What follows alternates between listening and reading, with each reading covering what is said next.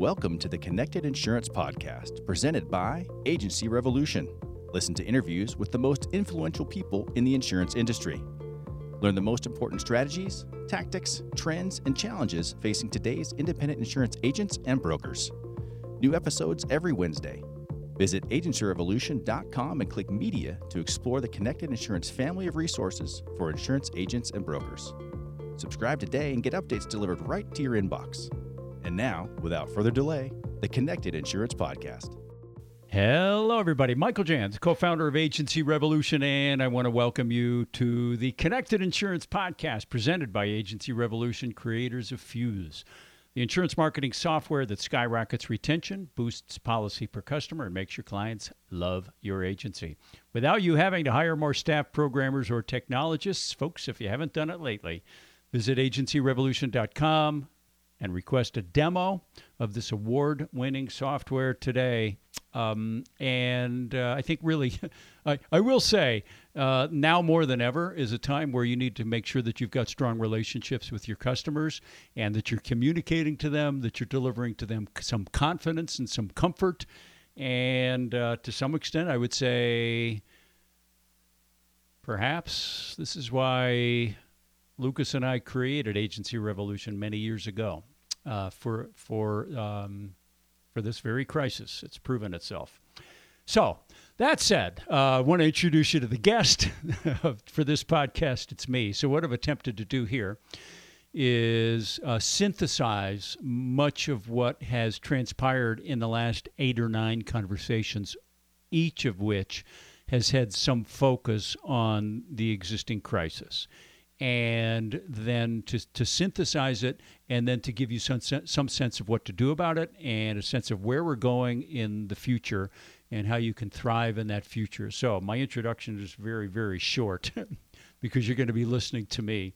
Um, I uh, I touch on three topics. Number one, the what I call the three phases of the COVID crisis for the modern insurance agency, and I think we're clearly in phase two right now. Number two, the four reasons the modern insurance agency was better prepared for this crisis. Uh, don't spend a lot of time on that, but I think uh, I think it will make sense to you, and you'll see why. And then number four, the bulk of this is uh, the eight-step COVID toolkit, a, uh, a, a series of eight steps to help you succeed and ultimately thrive in the midst of a crisis. Before I go, I'll mention that if you want to get your hands on uh, one of the resources that I talk about in this, uh, con- it's not a well, it's a con- this is a conversation between me and you, not between me and a guest, and I kind of approached it that way. And so if you if you want to get your hands on it, this is easy to remember. So if you're driving, remember it. You don't need to write it down. Just remember it, and then when you're in front of your computer, um, www, if you care to, uh, 8steptoolkit.com. Okay, 8steptoolkit.com, and you can download a resource uh, that I have available for you there. And um, really, without further ado, uh, want to bring you, want to introduce you to our guest, me, and encourage you to, um, I hope, get value from my reflections and my observations about what's happening in the industry right now and uh, I know if you're a listener of this, you do you you care. You care about the industry. You care about your customers. You care about your team. And uh, I, uh, in my heart of hearts, hope you get genuine value from this podcast. Hello, everybody. This is Michael Jans, and for this podcast, you are my guest. And here's what I mean by that. I'm uh, I'm going to uh, host this conversation because I'm I'm the only one who's doing the talking. I'm going to host this conversation as if you just joined me in the casita, that you just came here, and we had an opportunity to sit down, and that I was going to share with you my perspective on uh, what's happening with COVID and what we need to do about it now. So it's uh, consider this a conversation between me and you. In particular, there there are three things that I want to uh, share with you. Uh, we're and and I'm uh, also presenting this as a conversation in a transitional stage. Okay, so here's the transition. For the last, I would say, uh, eight or nine weeks, I've, I've, had the opportunity to present to you conversations with uh, various industry and outside the industry experts who have shared really valuable perspective on what's happening, how it's going to affect the industry, how it's going to affect the economy, what we need to do about it, uh, how do we how we get our feet on the ground. Okay, I think now we're in a transitional phase. We're at the point here where um, the uh, chaos it's got to settle down, the disruption. Uh, we need to get our handle on it. Uh, presumably, you probably have a lot of that. You know that that stuff that happens when a crisis first hits. Boom! At some point, we get out of crisis mode and we um, we uh, create a new future out of it. We're at that point. This is a transitional period. So that's really uh, how I see this conversation. Those last eight or nine conversations, uh, still of great value. If you've missed any of them, I think you should go back and get them. Uh, I have noticed that listenership is up like about 35%. So they're uh, they're really really good, really really valuable conversations, and there's a lot in those that we can use to carry forward. Now it's time for us to go forward. These are the three things I want to uh, share briefly uh, in this conversation. Uh, one, the three stages of COVID. I'm going to share how I see this from a planning perspective, the three different phases of COVID, the virus, and how we're going to have to deal with that as an industry. Uh, number two, I want to talk about the four reasons that the modern insurance agency was more prepared for this. And then, uh, boom, mostly you want to focus on the uh, eight-step COVID toolkit, success toolkit, so how to how to thrive in the midst of all this. So, number one, the three stages. Consider it like this: when a crisis hits, there is uh, there are a series of things that happen, and they happen at um, kind of the, at the physical level. They happen at the emotional level. Uh, there's disruption. There's chaos. Uh, there are a lot of decisions to be made. Uh, th- there are all those sort of real, uh, real world business things that need, need to be dealt with, and then there's the emotional side. There's uncertainty. There's anxiety. Uh, uh, there's in some cases just outright fear, outright dread.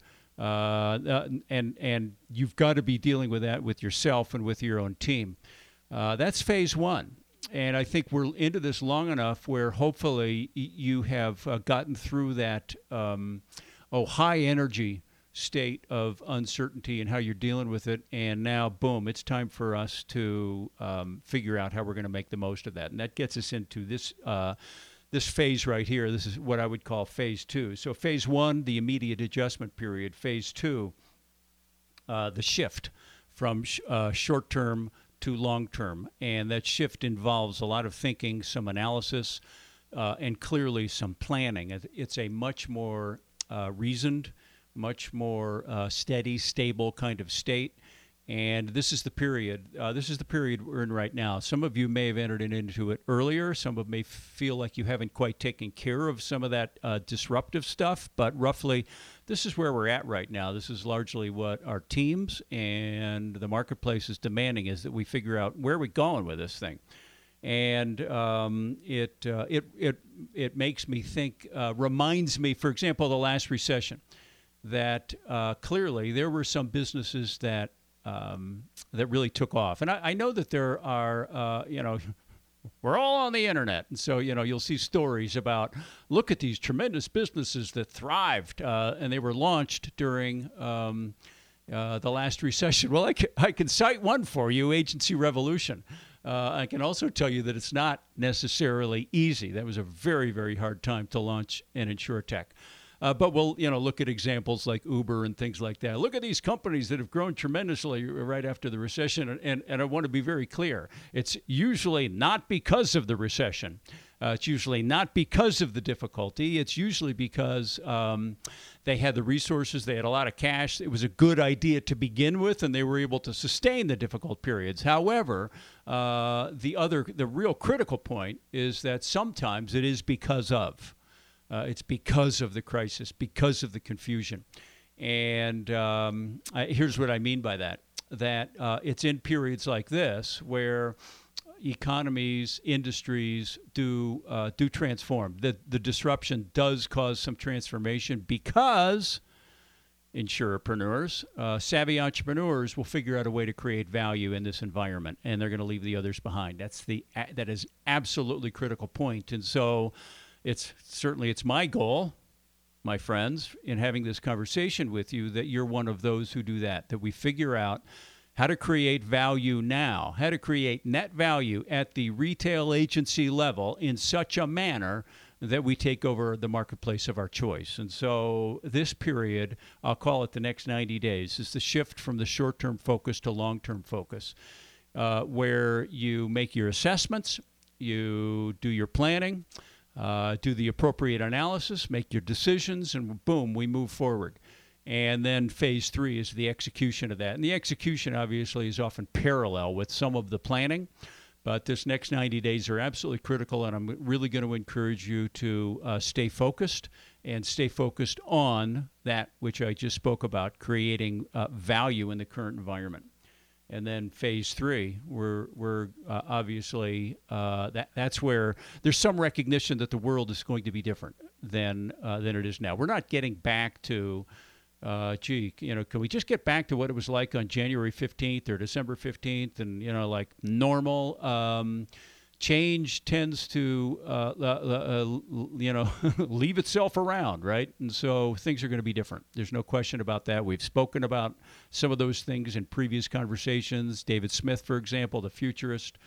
So it's going to be a world, uh, different world. So my sense is that right now, for you and I, this next 90 day period may be the most important 90 day period of the career or perhaps of the lifetime of your agency. So those are the three phases. Now, why do I say that the modern agency was more prepared for this crisis than other agencies? I'm going to give you the four reasons. One, is that modern agencies are more adaptable, and they've proven that because they've already adapted. So as the world changed around us with the introduction of uh, the internet, digital technologies, and w- which then changed consumer behavior and uh, uh, uh, allowed for the introduction of a massive number of new technologies of swarming into the industry and insurtechs that were both uh, that are both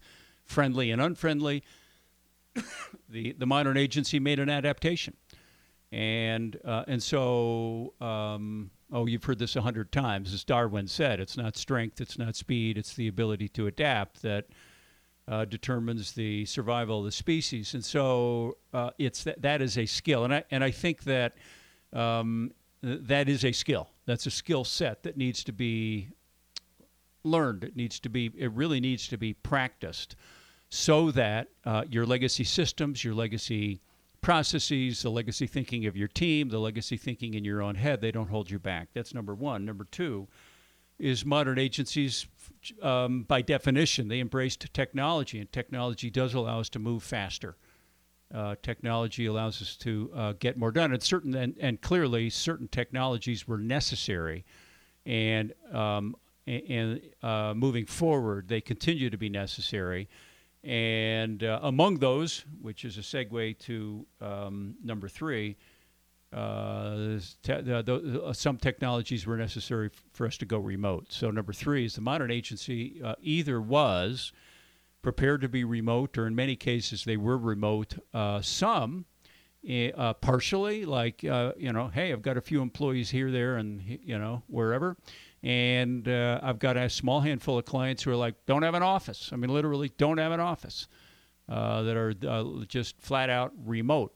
Um, and as uh, you know, I know if you'd said that in 1995, they'd probably say that's crazy, and a lot of people in 2005 or 2015 would say that that's crazy. But they, uh, so again, um, listen to my interview with David Heinemeier Hansson, the author of the best-selling book Remote and founder of uh, um, 37 Signals, programmer of Basecamp. L- listen to that conversation. Remote can be good. remote remote does not have to be second best, and so modern agencies were prepared for that.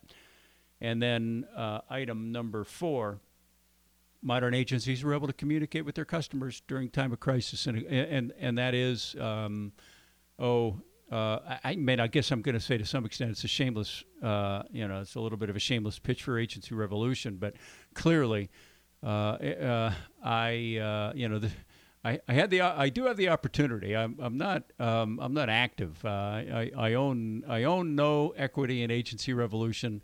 My role largely is is this is is to have the privilege of conversations with with really really really uh, intelligent people in and outside of the industry, and and to bring those conversations to you. Uh, but I, uh, I uh, have the privilege also of keeping my finger on the pulse and being a participant so I can monitor the Slack channel and see, hey, what's going on? And I noticed that shortly after COVID hit, like the number of uh, communications from agencies to their customer base, like it seemed like it went up about fivefold, about five x, uh, and may may be continuing to go up. But boom, and I thought, yes. Uh, that that maybe justifies the pain and suffering of launching an insurtech at the beginning of a recession. is that is that people did what they were supposed to do with it? They communicated. They delivered some confidence to their customers. They perhaps delivered a little bit of comfort to their customers. So, for those four reasons, I felt that uh, the modern agency was definitely better prepared for this crisis than other agencies. And for those of you who are listening, you probably you can get some sense of how well prepared you were and where you fell short and now what you need to do. So we've got 90 days, maybe less. but let's consider this the most important 90 days of your agency's history. So, uh, what I want to focus on are what I call the um, eight categories of action required of agency leaders now the, uh, in my eight step COVID toolkit and um, I'll make relatively short work of this. Uh, number one is uh, make a short list. Your success right now depends on you doing a few things and doing them well. You'll find some of those things on this list, the rest of which I'm going to share with you in a moment. There is so much going on that you'll you will easily be distracted. You need a list to keep you focused. Uh, I uh, so this is this is just so not revolutionary. But by the way, uh, what I'm sharing with you is lo- mostly not revolutionary. You'll probably find that these eight things fit into one of three categories.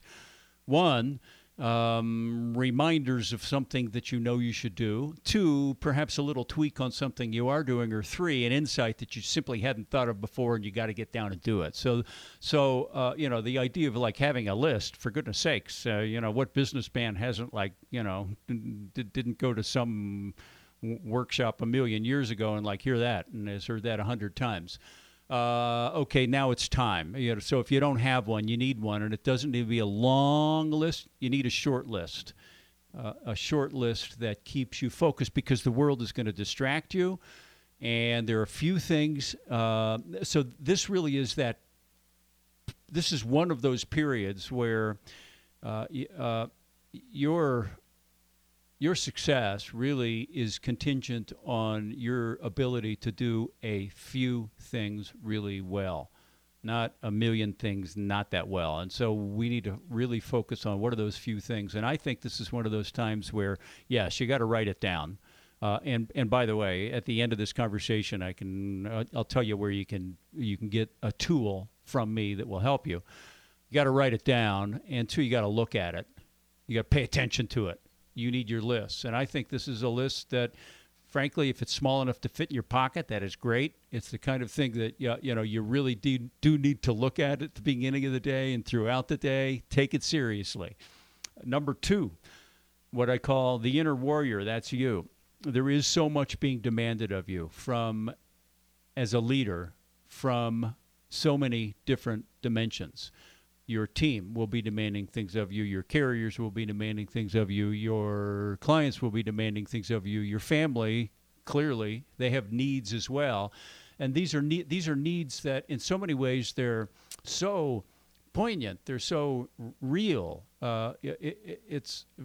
People are dealing with just such real issues of, uh, frankly, of uh, in so many cases life and death and uh, and fear and comfort and hope that there will be a lot demanded of you. And and uh, it's one of those periods where it just it, it doesn't feel like a regular quarter. It shouldn't feel like a regular quarter. There is a global crisis going on and so you need to be strong. Um, you will uh, because you're going to be called on to not just be a manager but really to be a leader you will lead better if you lead strong. And so you got to take care of yourself. So I, I simply don't want you to minimize that. You, whatever you need to do, we're all different, but you got to make sure that you eat right and you sleep right and uh, you know, if you got to get on your knees and pray, you got to pray right. Whatever it is that does it right for you. If you got to put on you, you, know, put together a mixtape of the rock and roll that you know that that pumps you up, then put together your mixtape. Okay, I'd say listen to it in the car, but you may not be getting into the car. But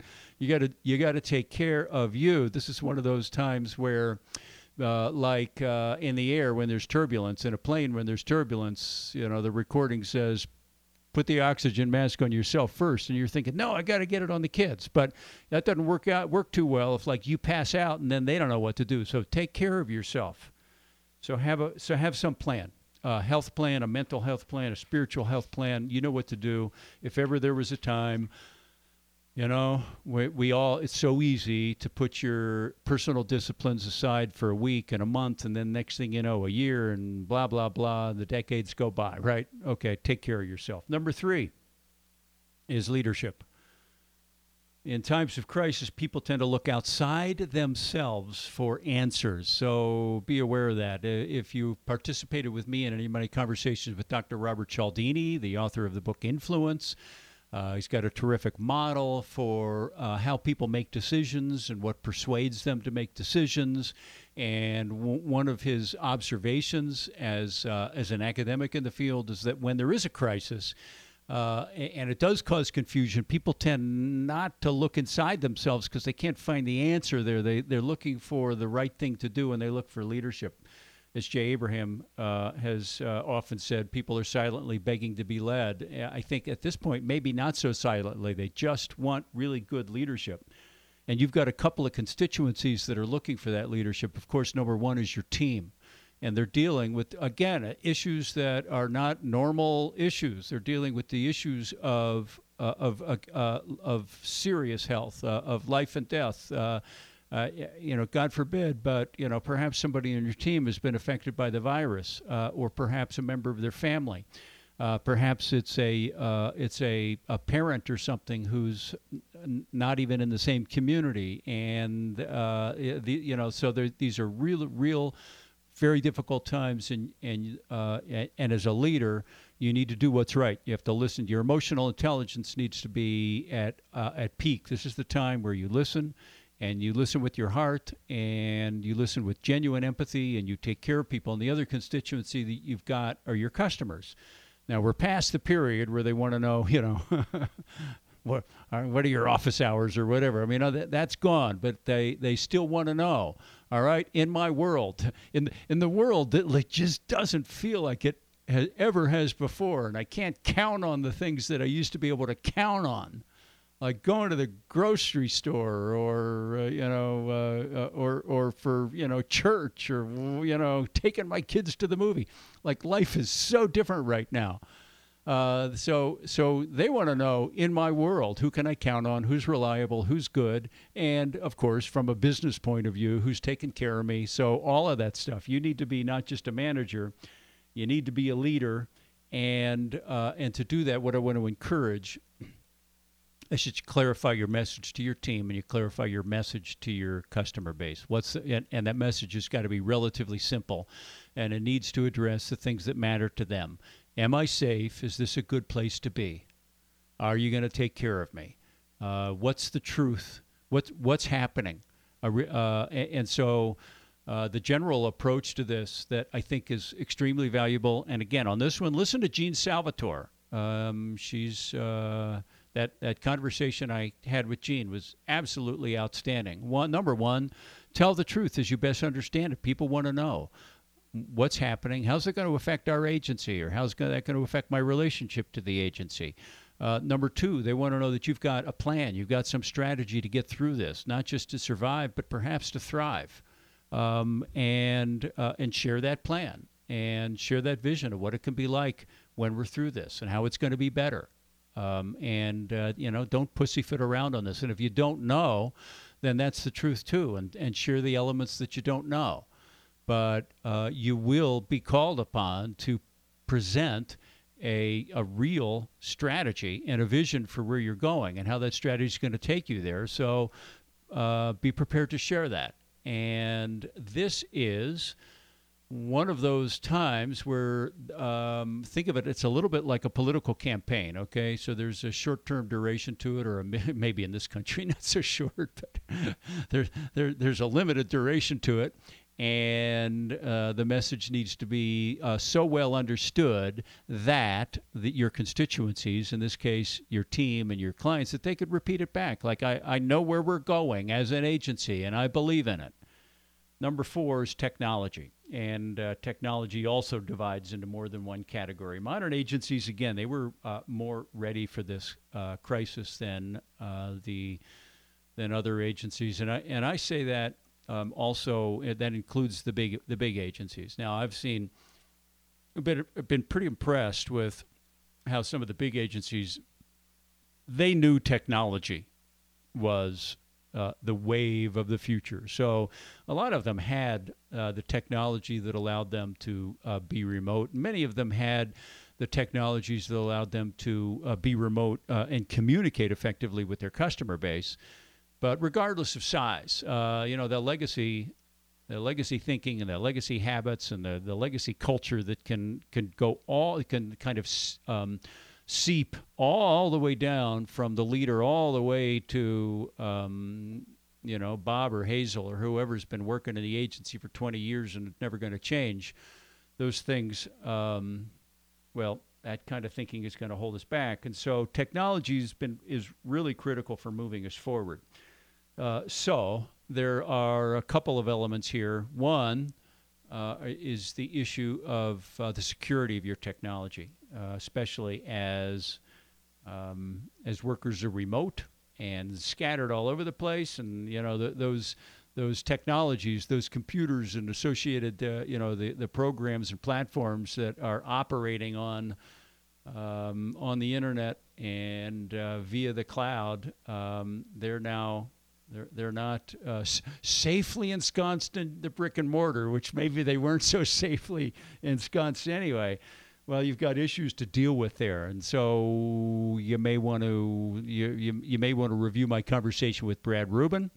Uh, but you, you, know that you've got to deal with things like uh, having making sure everybody's got secure login protocols, you've got password protocols, virus protection, that you're dealing with online scams, and those are going to be emerging um, as they already have, and they're going to be surfacing more and more. Because let's face it, the scammers and the hackers see this as a tremendous opportunity uh, because there's confusion and chaos, and and because Sally's now got a computer at her house in the suburbs, and you know she's doing her best but nobody ever you know made sure that everything was secure. So now you need to find out what those you know what those issues are and uh, and the staff needs to be trained on how to deal with um, with scams and hackers and, and what emails to be cautious about and what not to open up. Um, there's you know if you've got an older operating system you might have some security gaps there and then there's uh, again this overlaps with uh, so many other things that I've already talked uh, spoken about. But we've got uh, tech. You've got to you've got to make decisions about what technologies are you going to commit to, um, and um, I would say this again. This is a te- we can't think of technology as like oh, I know I need a uh, you know uh, um, a marketing automation system so I can communicate with my customers better. Yeah, you do, but buying it and then checking it off the list is is is an ineffective approach to technology. You need to figure out what are the technologies that we want to invest in, what are the categories of technologies that we want to invest in, and then let's figure out a plan of mastery for those and of course uh, the remote technologies are uh, are quite critical in that regard. Now, I at some point I, am looking for some way to deliver uh, concrete information about remote. I've as I've shared on LinkedIn, for those of you who are, are connected with me on LinkedIn, uh, I've, I've spoken a little bit about this. I've been remote personally for 25 years, off and on. I've, uh, d- it, during most of those 25 years, I had an office uh, it was often vacant.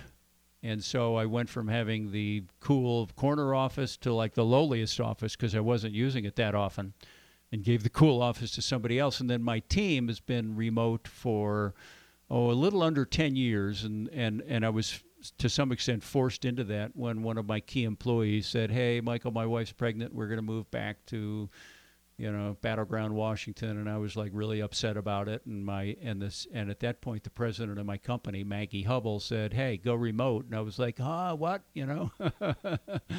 so it was a it was a minor crisis compared to COVID, but uh, I I bought the book Remote. I I did my homework. I realized how I was working remote effectively, and I said, "Hey, you know what?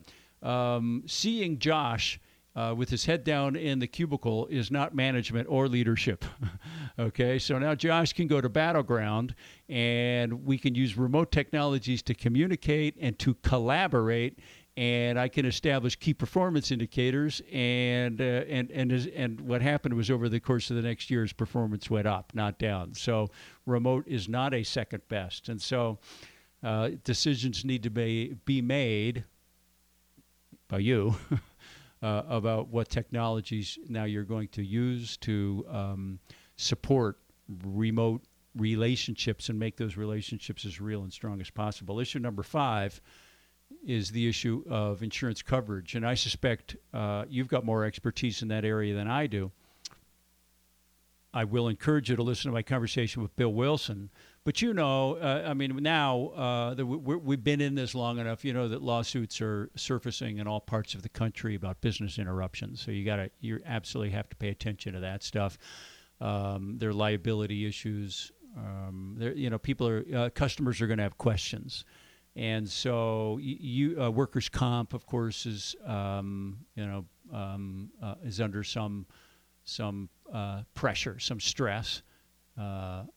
so a lot of these things are going to be winding their way through the court system, but you're you're going to be in many cases you're going to be the first responder. Okay, so you're going to get the inbound call, and you need to make a decision about how you're going to deal with that. That's number one. And two, you need to train your staff because more than likely they're going to be the ones who are going to get the call, so they need to be trained on how you're going to deal with it. Uh, I think you know largely. Again, if you you know you can listen to Bill Wilson, my conversation with Bill. In many cases, savvy agents are referring some of these complex uh, questions uh, to the carrier with whom the uh, the policyholder has the actual contract, and um, and and so you can um, deflect that uh, some of those conversations, which doesn't mean you don't care. You do care, but they these are delicate um, conversations, and they can be uh, obviously quite tense because in many cases uh, they are, at least from a business point of view, they're life and death for the person who's making the phone call. So there are insurance issues. You need to understand what they are, and you need uh, your internal protocol and how you're going to deal with them. Item number six is finances. Can't be ignored. This will affect some agencies more than other agencies.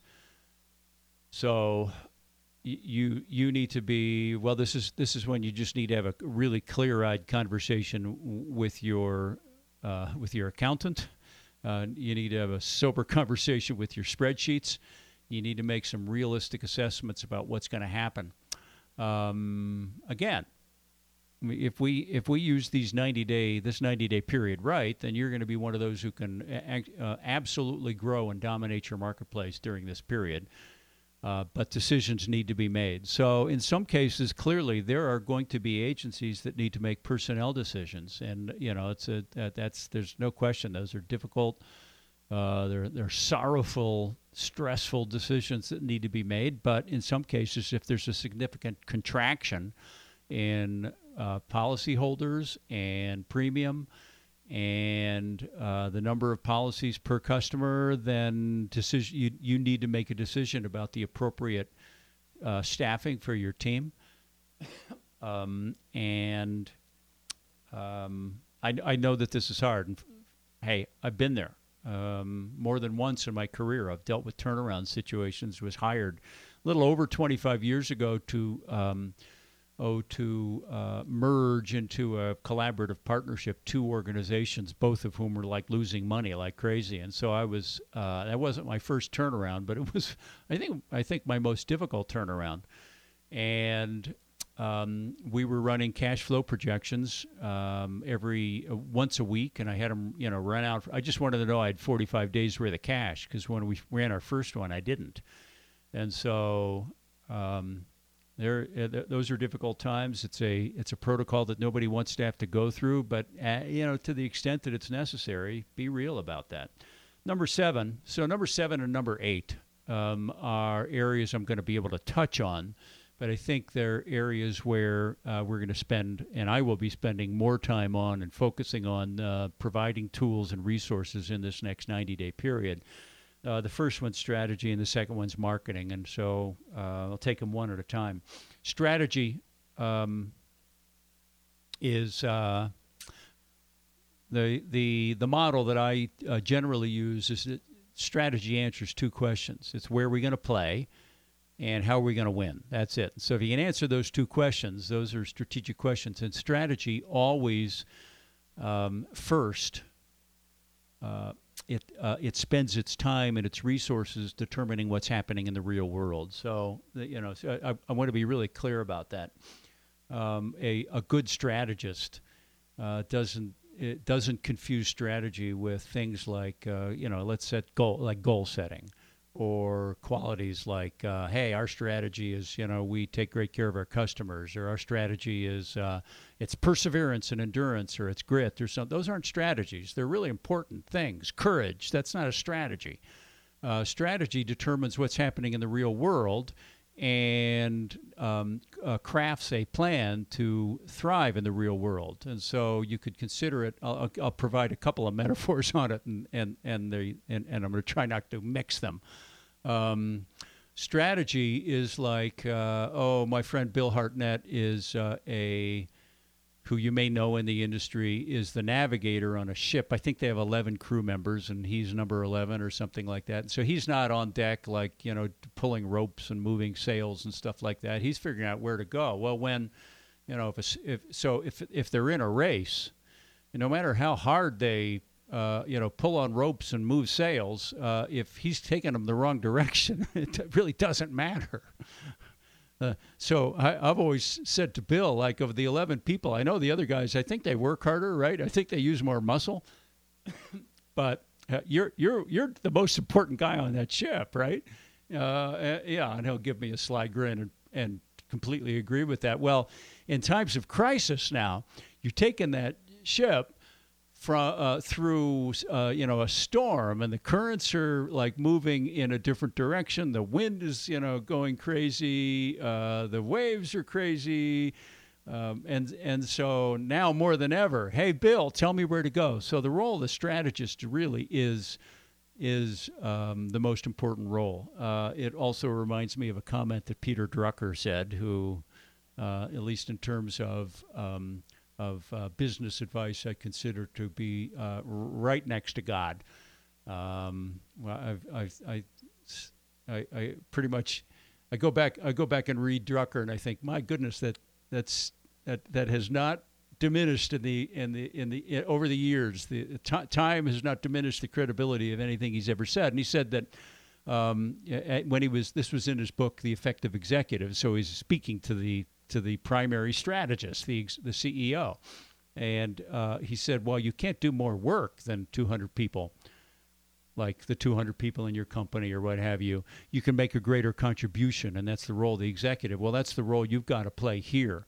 Is you really got to be able to make the appropriate strategic decisions, and so you've got to figure out where you're going to play uh, and how you're going to win. And this is where uh, I think that um, that uh, it becomes clear that the the savvy strategist is going to learn how to create value, figure out how to create value in this environment, and shoot above everybody else, while others are struggling or suffering, or you know, losing this, that, or the other uh, good strategy is going to look at hey what's going on out there? You know what what's what's the world likely to look like? How is it going to be different uh, as we move forward? Not just in the 90 day period but how's it going to be different? Again listen to my conversation with david smith. Uh, there will be clearly there are going to be changes changes in the manner in which people work changes in the manner uh, in which they communicate with each other. How are we going to uh, exploit those differences? And that gets to my my second metaphor, which is the notion of the updraft. Uh, this is kind of an issue of timing. There is there is nothing more important in strategy than timing. Um, I won't belabor the point, but it's a topic that is uh, fascinating to me and I'm passionate about. And so, uh, you know, what's happening uh, t- with timing is like is, is that you you assess what is happening right now and where is it going. Well, there are a lot of downdrafts right now. There's a lot of pressure going down, like pushing things down. You know, so people are losing work, people are losing income. Uh, but with all that downward pressure, uh, there's all there's there's got there's some release somewhere. There's some updraft somewhere. Now, so your job as a strategist is to find the updraft. Where's it going? Oh, people are working more remotely, uh, including the people that I'm uh, going to be selling to, not just for the next three months, but probably for the next three years and 30 years. They're going to be more remote work. Oh, they're going to be uh, communicating more digitally um, as, you know, so on and so forth. So there's some updraft. Take a look at Zoom. Take a look at you know, take a look at the stock prices uh, and the usage of companies that um, that uh, look. You know, Zoom to some extent perhaps was uh, was fortunate, uh, perhaps lucky, which has a lot to do with business, but. Uh, they also knew that they knew the direction that business and industry and communications were going. So take a look at what's happened to their usage. I mean, uh, it, it's unfathomable. Um, you know, I, I, was happy once upon a time to get 40% year over year growth, but like 4,000% month over month. I mean, these are the, the numbers are absolutely crazy. So you need to be thinking about where are the updrafts, and that you know, it's a there's a bit of a challenge there. I've jumped on updrafts sometimes too early and paid the price for that. Um, but sooner or later, the updraft caught up to me. It was a case with Agency Revolution. Uh, but it's worse than being behind because if you're behind, then you know you you look up at the updraft and you see all those agencies that are way ahead of you. That's exactly what's happening right now. So. Um, so, with strategy, the issues are uh, yes, we need a short term strategy like the survival strategy. Uh, most of that, or hopefully a lot of that, was taken care of. The immediate uh, stuff was taken care of in the, know, let's say, the last couple of months. Um, the next 90 days, you really uh, put your plan together and probably simultaneously you begin to implement. And that gets us into marketing. I, I want to say a word or two about marketing since that's been my career for more than 25 years. Um, I, I, I want to be, I want to be, try to get crystal clear on this. Some people think that oh, you know, like, oh gosh, our new strategy is we're going to invest in digital marketing. That's not a strategy. Uh, digital marketing has to be guided by a strategy, and so it needs to be guided by a marketing strategy. In other words, where are we going to play and how are we going to win? Uh, but marketing isn't a strategy either. Marketing is a um, it's a series of uh, tools and mindset, and it's a uh, it's a you know it's it's a critical part of the business enterprise that defines the relationship between the agency and your customer base, or the agency and your marketplace. the marketing strategy also needs, just like digital marketing needs to be nested within marketing. Marketing needs to be nested within strategy, and so that's why. Um, it, it's uh, you know in working with newer clients you know they'll often want to know like you know they want to know the most tactical thing you know? They want to know you know what technology or you know what should i say in an email? Well let's let's back up and let's let's put this thing in the right context. And the context is the relationship between you and the world that you're in and your success in it is the role of strategy. Boom and so um, we need to uh, we need to look at marketing. And again, I'm, I, I can't do a full podcast on marketing right now, but essentially, you need to be taking a look at where are you going to focus and how are you going to create a customer journey that earns the confidence of people, earns the trust of people, um, gets their attention, yes, but also when you get their attention, that you're delivering content sufficiently in such a manner that they're willing to pay attention to you and and, and invest uh, not just attention but begin to invest some emotion, some trust, uh, liking, um, and perhaps uh, even admiration for what you're doing, and then guide them from a journey from being a um, you know stranger to ultimately becoming a raving fan. And so you're guiding them through those four stages of marketing in the modern insurance area era. So so you attract them into your funnel.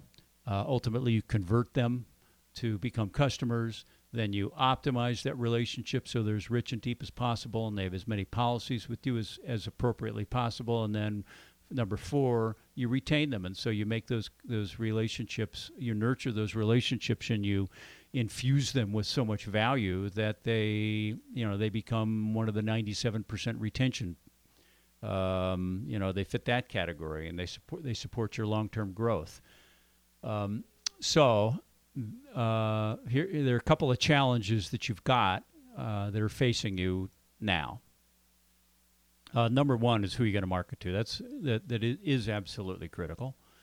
There there are long term issues and, uh, and uh, that that we all have to address, and uh, and this does pertain to your own strategic horizon. So if you're going to be in this industry three years, you've got a relatively short strategic horizon. If you're going to be in this in the industry for 20 years, you've got a longer strategic horizon, and so again, I can't do a complete podcast on this, but you know, for, for example, there you, have got to be looking at other issues like technology as it relates to personal lines insurance, technology as it relates to the automobile itself, um, and uh, where shifts may be made there. But uh, I'm I'm not addressing those right now, uh, but they're they are part of your strategic equation.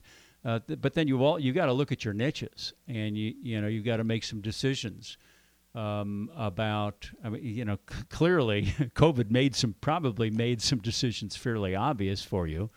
I had clients in the last recession who were perhaps overly focused on construction and, and got seriously hurt. More than one almost just uh, lost the agency altogether.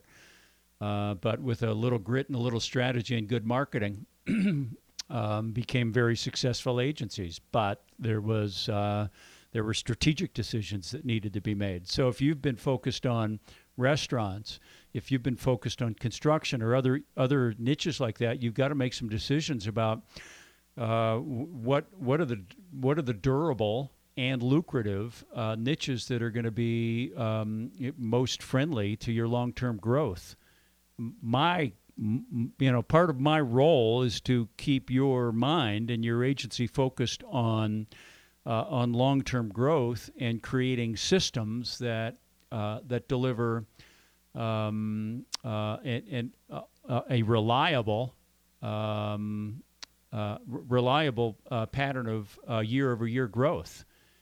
Because uh, you know, I mean, we know that yes, there are formulas for valuation, but in the long run, you know, va- the, the the magic part of the formula is when you can go to an investor and say, well, this is a better investment than the agency that's down the street that's the exact same size because I'm growing at 20% per year and they're growing to 4.6% per year. Um, and so you do need to be, be able to make some decisions about that. So, number one, um, yeah, there's strategic decisions about where you're going to focus your resources uh, what niches that you're going to attract.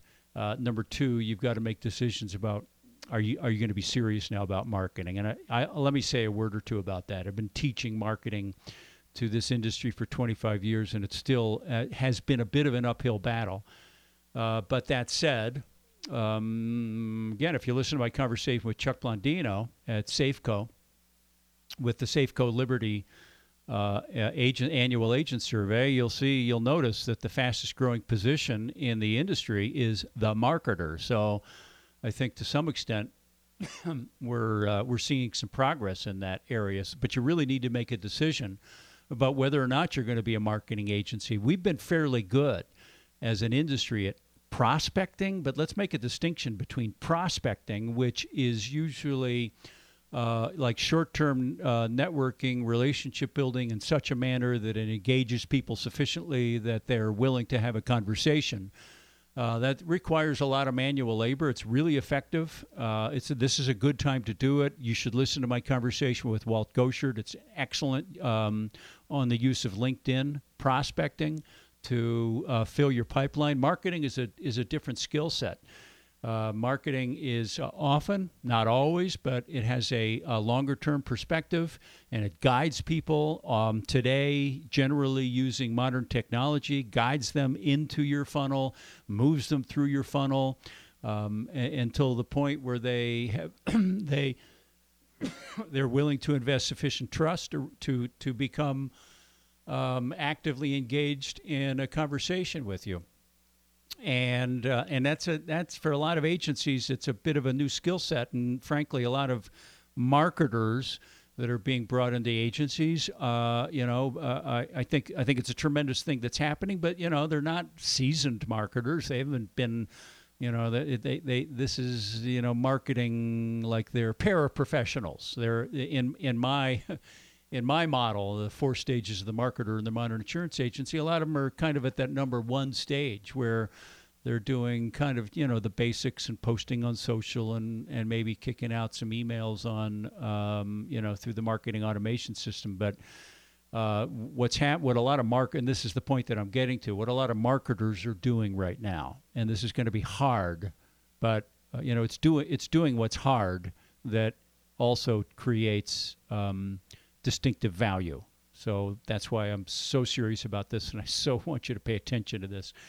Is that a lot of marketers have, at least uh, for a period uh, during the COVID, uh, you know, the emergence of COVID, they switched from uh, focusing on, uh, let's say, customer acquisition, which is obviously a critical part of marketing, um, to something else. there are two other things to focus to. So uh, it, so if if you look at this like a, as a conveyor belt, so to speak, customer acquisition begins at the left hand side, like kind of right at the beginning of the conveyor belt.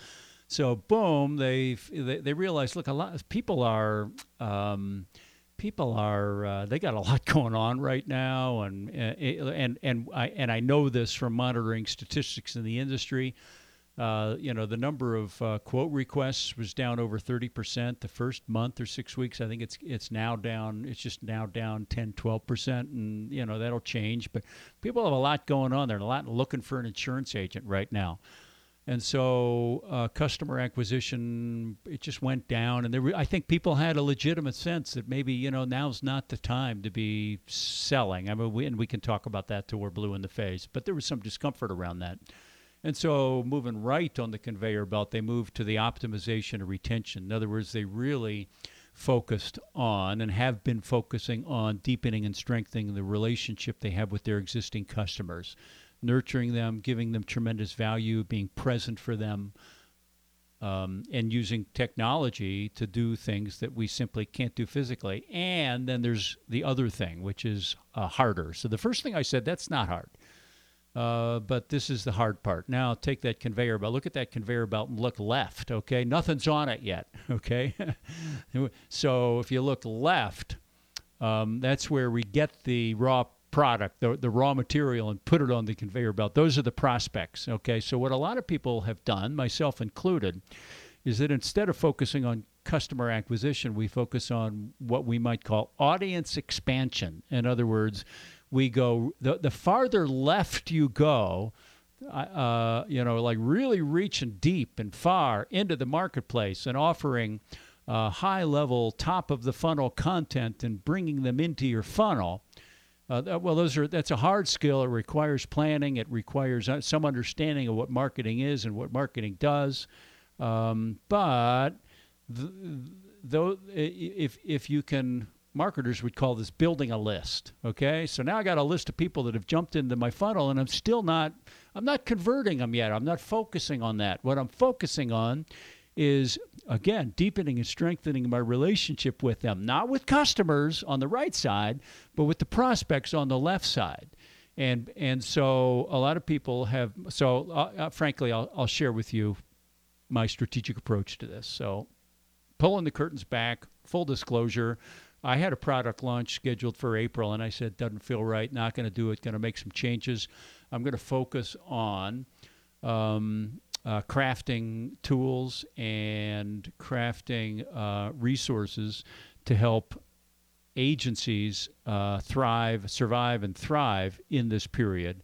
and uh, for those who really want to step up to really really help them uh, to get to the next level. Okay, and so uh, while I was doing that, uh, it, it simultaneously was uh, offering some resources to a broader audience. So I went to, um, uh, so I uh, have have been engaged in much more aggressive uh, LinkedIn, uh, uh, u- the use of LinkedIn to draw people into my funnel.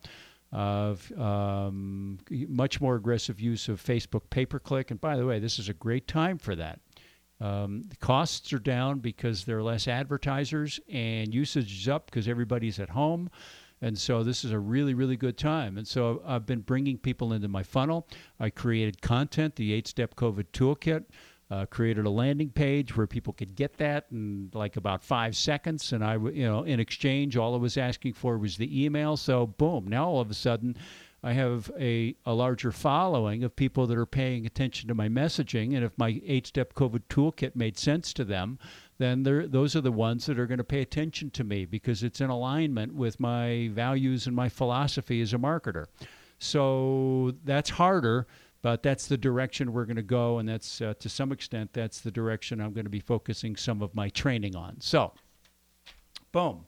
Um, I, uh, I, if if it's okay, so that would be a good segue. So if it's a if it's a valuable if if you think it might be valuable to you to take a look at what I've done in that regard, then the uh, you can grab that um, that toolkit at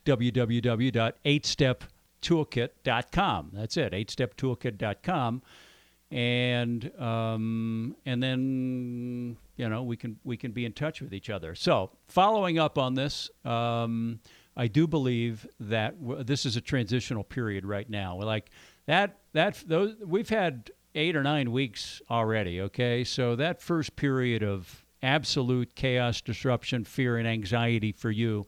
We've got to get that stuff under control, and it probably is. Now we've got the next 90 days, and this is the quarter of your life. It's not the beginning of the of a quarter, but this is the next 90 days that I think really determines um, who's who's going to rise to the top and who's not. And and and I I, I do want to kind of close with this one thought.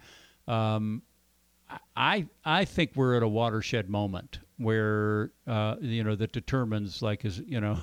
which side of the, which side of the Rockies are you going to uh, uh, you know is the water going to go on this side or that side because it's it's one or the other I, I've kind of, I've really been sort of pushing that notion for quite a while now. I mean, really some years that that we're approaching a. In fact, I think that was the name of my annual report, State of the Industry report, three years ago, the watershed moment. And maybe again, I called it too early because a lot of a lot of agencies could kind of schlep their way into the future, but I don't think we can anywhere. Clearly. I think uh, I, I, I, think the modern insurance consumer simply at this point is going to demand a modern insurance agency, flat out, period. And uh, and and there are uh, thousands, uh, perhaps ten thousand or more agencies who don't want to make that shift um, for a couple of reasons. One, maybe you know older boomers who just hey, I didn't sign thinking I didn't sign up for this. I'm gonna, you know, when when values start to rise again, it's my turn to raise my hand. Uh, you know, open the door when somebody knocks on it and and sell. Um, a little bit unfortunate, but that's you know that's. Um, and then some maybe that are just too small or don't care enough or something. They they just uh, you know whatever. I mean, not everybody's cut out for the demands of being an insurepreneur. Uh, however, I do think that there will be those who figure out how to create value in this time. Recogn- they recognize the reality of the world that uh, that we that we live in now, the reality of the world that we live that we will be living in in the future, and how it's changed. And they're going to know how to create value in that world, and they're going to know how to extract value in that world. So those are the two critical elements of it. They can create value, but they're good enough marketers um, you know, uh, they're they're they're good enough marketers that uh, they can extract value as well. So, if anybody has any questions, you can you can reach out to me. First of all, I really want to encourage you to connect with me on LinkedIn. That that is uh, real. I think I really do think that's the platform for the retail insurance industry largely. Uh, yes, for personal lines and some and some other things, uh, Facebook is probably a good way to kind of stay in touch. But let's face it, organic reach is going down, pay per click is going up. So you know that's that's a reality that you need to be aware of. So uh, connect with me on LinkedIn, uh, Michael Jans. I'm easy to find, and uh, you know should you have a question that is poignant. Uh, it does guide my thinking. I, I try to get back to people as best uh, as I'm able. Uh, I, I, I'm sorry I can't with everybody, but my email is michael at michaeljans.com. And with that, my friends, um, I'm, I'm here for you. Um, follow Agency Revolution, of course, on LinkedIn. And uh, take care of yourself, take care of your family, take care of your team, take care of your customers. Thank you for listening to the Connected Insurance Podcast. If you found this episode informative, please share it with your peers and colleagues. Explore the Connected Insurance family of resources for insurance agents and brokers by visiting agencyrevolution.com and clicking media. Subscribe and get updates delivered right to your inbox. New episodes every Wednesday.